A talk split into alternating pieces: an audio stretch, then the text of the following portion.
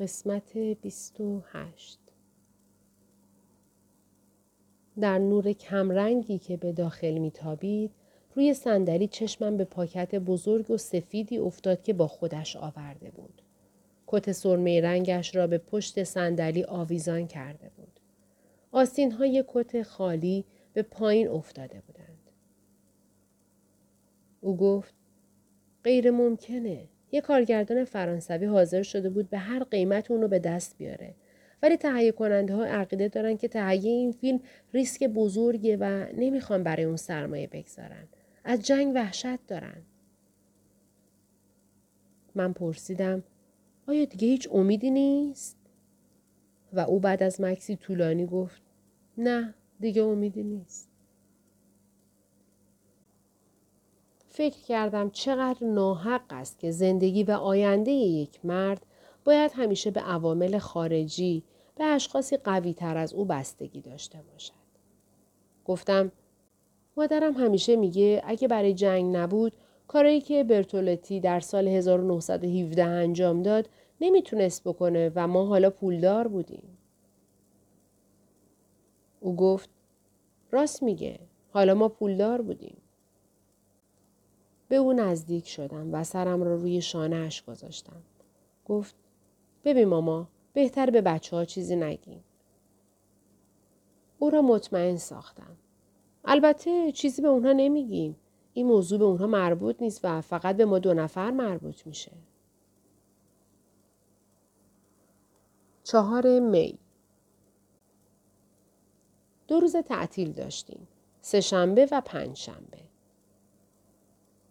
چهارشنبه صبح میشل به بانک تلفن کرد و گفت چون حال ندارد به سر کار نمی آید. تا موقع نهار در رخت خواب ماند. من هم اعتراض نکردم. به او گفتم نسبت به حقوقی که می‌گیرد خیلی کار می کند. ولی وقتی این را گفتم به نظرم رسید که درست برعکس است. از وقتی که میشل درباره فروش موضوع فیلم به کلی ناامید شده خیلی زود میرنجد و عصبانی می شود. با زنگ هر تلفنی از جا می پرد.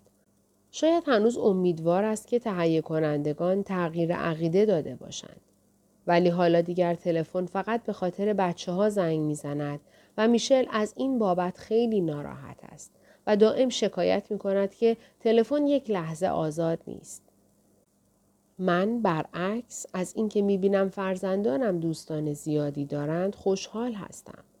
خوب به یاد دارم وقتی بچه بودند و همشاگردی هایشان به آنها تلفن می کردند من با شنیدن آن صدای بچگانه ای که اسم آنها را تلفظ می کرد تعجب می کردم که کسان دیگری هم وجود دارند که به جز من بچه هایم را بشناسند. بچه هایم سرخ شده به تلفن نزدیک می شدند و با عجله با دوست خود حرف می زدند. این روزها میشل طاقت بچه ها را ندارد. مثل زمانی که کوچک بودند باید به آنها سفارش کنم که آهسته راه بروند و آهسته صحبت کنند. چون فقط با شنیدن قدم های آنها در راه رو میشل از جا در رفته و فریاد می‌زند چه خبره؟ چی کار می‌کنین؟ چی می‌خواین؟ به نظر من او باید مرخصی چند روزه بگیرد. چون سخت به استراحت کردن احتیاج دارد. ولی وقتی عقیده را به او پیشنهاد کردم یک مرتبه گفت که حالش خیلی هم خوب است. کنار پنجره باز می نشیند و بیرون را تماشا می کند. گرچه منظره جلوی خانه ما اصلا جالب نیست. آپارتمان های سفید رنگ، ایوان و رخت های شسته که روی بند آویزان کردهاند. هنگام غروب خانه ها و ایوان خاکستری تر و غمناکتر از همیشه به نظر می رسد و پرستوها دیوانوار فریاد می کشند. میشل بد کاری کرد که آن همه وقت کنار پنجره ماند. من در آن وقت روز همیشه میل دارم دفترچه هم را بنویسم. ولی اغلب کنار او می نشینم. شاید حالا که خیلی چیزها را درک می کنیم بتوانیم دوباره بدون خجالت از احساساتمان زندگی را شروع کنیم. وقتی با هم تنها کنار پنجره می ایستیم و ساعتهای این مرخصی کوتاه ما می گذرد و می روند، حس می کنم دلم می خواهد از گویدو و آن حسی که وقتی با او هستم خود را زن جوان و زیبایی حس می کنم صحبت کنم. چقدر مسخره است که انسان با شوهرش مثل خواهر و برادر زندگی کند و در عین حال مجبور باشد وفاداری و فداکاری اشاق را داشته باشد. وقتی به میشل نگاه می کنم از اینکه حس می کنم دیگر دلم نمی خواهد با او به ونیز بروم احساس تأسف می کنم. اگر با او به ونیز می رفتم همه چیز آسانتر و راحتتر بود. ولی دیگر آن لذتی را که در فرو نشاندن این اتش می‌برم حس نخواهم کرد. با هم در کافه در میدان سن مارک می نشینیم. سکوت می کنیم و به آهنگ های آن ارکستر کوچک گوش می دهیم. به قیافه مردمی که می گذرند نگاه خواهیم کرد. همانطور که در ماه اوت وقتی همه مردم از روم بیرون می روند ما به این کافه کوچک نزدیک خانهمان می رویم و به ارکستر آنکه آهنگ رویا اثر رادکلیف را می‌زند گوش می کنیم. ممکن است سر میز یک رستوران در ونیز احساس خوشی بکنم. ولی من دوست ندارم با میشل به رستوران بروم. و بالاخره وقتی او اسکناس ها را بعد از دو بار معاینه روی صورت حساب می‌گذارد حس می کنم که اصلا به این همه دردسرش نمی ارزد. دیروز نزدیک های غروب از او سوال کردم میل داری به گردش بریم؟ وقتی به خیابان رسیدیم نمی‌دانستیم کجا برویم. میشل نمی‌خواست به کافه یا سینما بیاید. او خیابانهای دور افتاده را برای قدم زدن انتخاب کرد. چون از شلوغی خیابانها در روزهای تعطیل خوشش نمی آید. باید با او خوش رفتار و صبور بود و من هم با کمال میل با او همینطور رفتار می کنم. چون حدس می‌زنم در مغز مرد پنجاه ساله ای که هرگز چیزی جز سختی در زندگیش نداشته چه میگذرد. اغلب فکر می کنم گرچه من خیلی بیشتر از او زحمت می کشم از او خوشبختتر هستم. چون زن هر کاری هم بکند نمی تواند از بچه هایش و زندگی آنها خودش را کنار بکشد و علاوه بر این زنی که پولدار نیست خیلی کم برای فکر کردن وقت دارد. با گذشت سالها آنچه مادرم درباره زندگی یک زن به من می گفت و مرا در آن موقع می رنجاند به نظرم درست می آید و حق را به او می دهم. می گفت هیچ زنی هرگز نباید وقت داشته باشه. باید دائم کار کنه. وگرنه به محض اینکه بیکار شد فورا به عشق فکر می‌کنه. وقتی با گویدو هستم همیشه خودم را زنی شجاع و قوی حس می کنم. ولی وقتی تنها یا با میشل و بچه ها هستم فکر کردم به گویدو برایم تبدیل به وسوسه ای می شود که نمی خواهم در مقابل آن استقامت کنم. محرمانه ترین ملاقات ما زمانی است که شبها دفترچم را باز می کنم. وقتی نزدیک او هستم افسوس می خورم که چرا همانطور که از نظر روحی او را در زندگی قبول کرده ام قادر نیستم از نظر جسمانی هم او را بپذیرم. شاید برای اینکه او برای مرد کاملا جدیدی است و با کسی که سالهاست عادت کردم در اداره اشکار کنم فرق دارد. به یادم میآید اولین باری که به من گفت بیرون از اداره نمی‌دونم کجا زندگی کنم از همون موقع حس کردم او احتیاج به چیزی دارد که ثروت قادر نیست به او بدهد. شاید نمی بایستی پنهانی با او ملاقات کنم. هر بار به آن کافه که حالا میادگاه همیشگی ما شده است کسی وارد می شود ما فوری از ترس به یکدیگر نگاه می کنیم. حس می کنم زمانی که فقط در اتاقی بودیم که سالها با هم در آن کار کرده و پناهگاه هر شنبه ما بوده است خیلی بهتر از این همه دلهوره و هیجان بود.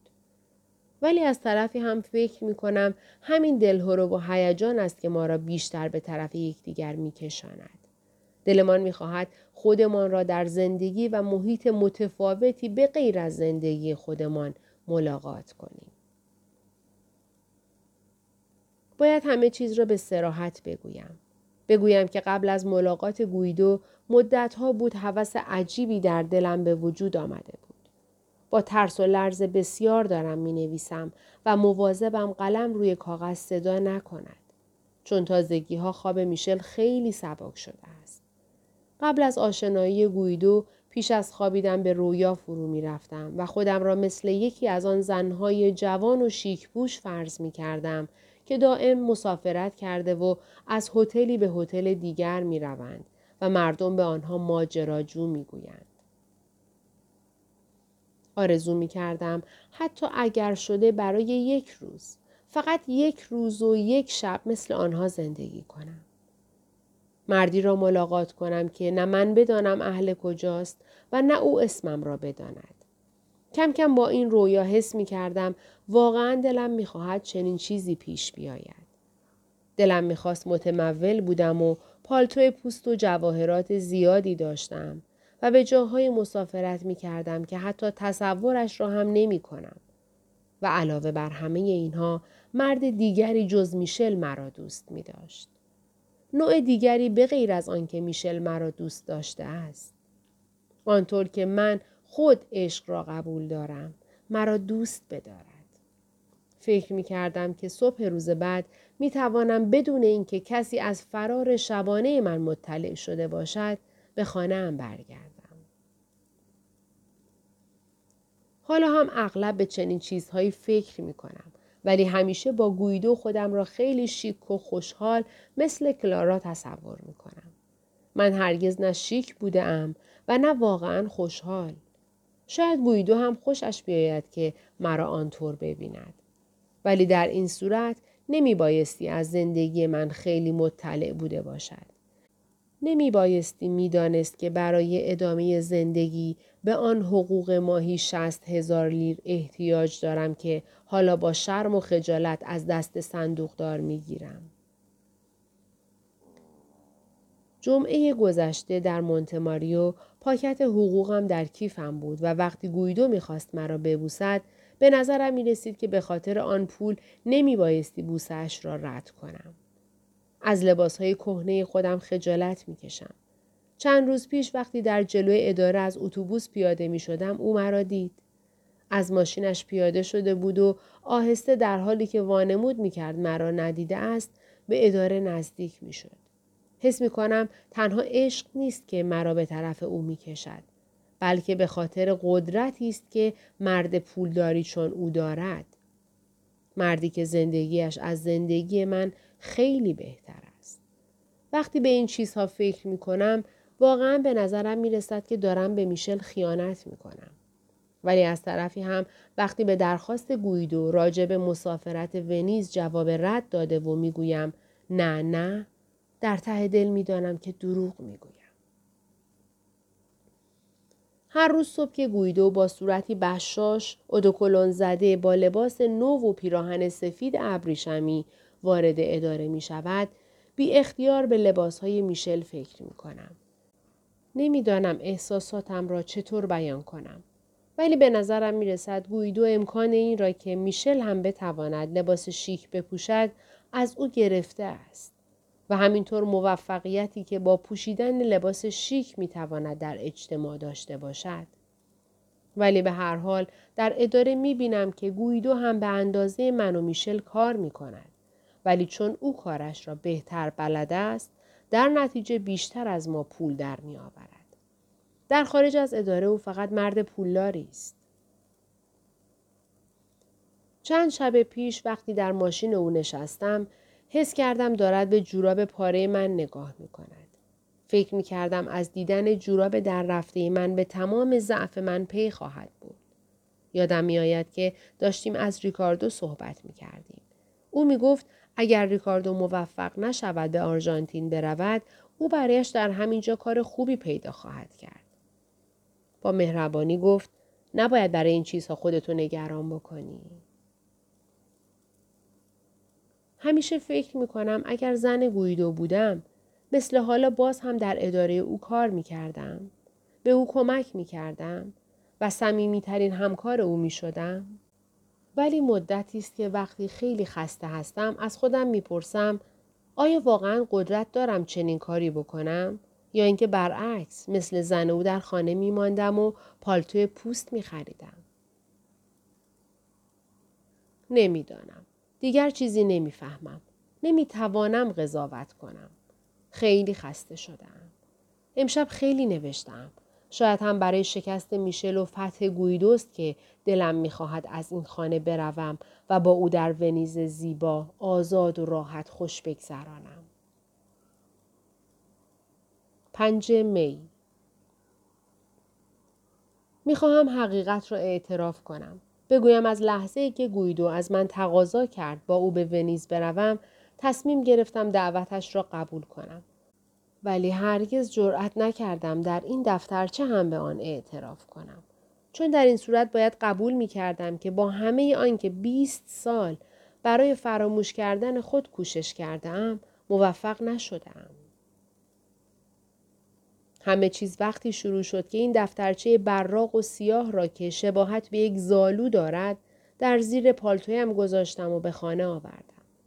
در حقیقت علاقه هم هم به گویدو از روزی شروع شد که فهمیدم می توانم چیزی را از شوهرم پنهان کنم. حتی اگر آن چیز یک دفترچه باشد. می‌خواستم تنها باشم تا بتوانم چیزی بنویسم. ولی هر کس در خانواده بخواهد تنها باشد گناهکار است. از خطوط این دفترچه از صفحات آن همیشه افکار من نوع دیگری به نظر می رسند. حتی علاقه ای که به گویدو دارم تقصیر را به گردن ثروت او میاندازم که برایم نقطه ضعفی است که نمی‌خواهم قبول و بر آن غلبه کنم می‌خواهم دلم را به این خوش کنم که تنها قدرتی بیگانه باعث می شود که از وظایف خود سرپیچی کنم به نظرم می رسد قوی ترین حس من ترس است تصمیم گرفتم با گویدو بروم ولی در مراجعت از سفر دیگر او را نخواهم دید. نمی توانم دائم بترسم و دروغ بگویم. او خواهد فهمید و در یافتن شغل دیگری به من کمک خواهد کرد و اگر حقوقم بیشتر باشد هیچ کس در خانه اعتراضی نخواهد داشت. ولی حالا می خواهم با او بروم. به خاله ماتیلا نامه نوشتم و به محض اینکه جواب نامش برسد بلافاصله سوار ترن شده و می‌روم. در ورونا پیراهن خواب تازه ای خواهم خرید. ممکن نیست که در این سن همه چیز برایم تمام شده باشد. روزها درخشان و شبها آرام هستند. تا چند وقت قبل ریکاردو دلش می‌خواست من کنارش روی تخت دراز بکشم تا او بخوابد. موها و صورتش را نوازش می‌کردم. گونههایش زبر بود. حالا دیگر خانه خالی و تنهاست. فقط وقتی میشل و بچه ها از خانه خارج می شوند صدای بسته شدن در پشت سر آنها شنیده می شود. شاید این سه روزی که میشل در خانه مانده بود باعث شد که بر تردید خودم غلبه کنم. دیگر در اطرافم آرامشی وجود نداشت. او روزنامه می‌خواند. در این نواخر خیلی روزنامه می‌خرد و نگران اخبار وقوع جنگ سوم جهانی است. مثل اینکه از وقوع آن کمی راضی است و می‌گوید که تهیه کنندگان حق دارند که سرمایهشان را به کار بیاندازند. امروز با ریکاردو حرف می‌زد و می‌گفت امیدوارم که نسل تو نسل خوشبختی باشه. برای من هر وقت پیش آمده نیکی کرده که ممکن بوده منو از بدبختی و فقر نجات بده برای وقوع جنگ همه آرزوهام برباد رفته. به او نگاه می کردم و از خود می پرسیدم که آیا به آنچه می گوید عقیده دارد یا اینکه واقعا امیدوار است اینطور بشود. به یادم آمد وقتی با پدرم راجع به شغل خودش صحبت کرده بود یا آنچه مادرم درباره برتولوتی می گفت از خود می پرسیدم آیا واقعا این سعادت نیست که هر نسلی برای خود جنگی داشته باشد تا همه بتوانند تقصیر شخصی خود را به گردن آن بیاندازند؟ حالا دیگر زندگی میشل مثل زندگی پدرم عادی و یک نواخت در روی یک مبل به انتظار خواهد گذشت. و با این فکر حس می کردم که دلم شور می زند و عجله سراپایم را فرا می گیرد. از هر شنبه زودتر به اداره رفتم. گویدو آنجا نبود. وقتی کم کم وحشت کرده بودم که مبادا نیاید او با نیم ساعت تأخیر وارد شد. با نگرانی بچگانهی به طرفش دویدم. او از دیر آمدنش معذرت خواست و گفت در خانه روز بدی را گذرانده است. دلیلش را از او سوال نکردم. مثل اینکه احتیاج به استنشاق هوای آزاد داشته باشد گفت والریا باید هر چی زودتر به سفر بریم.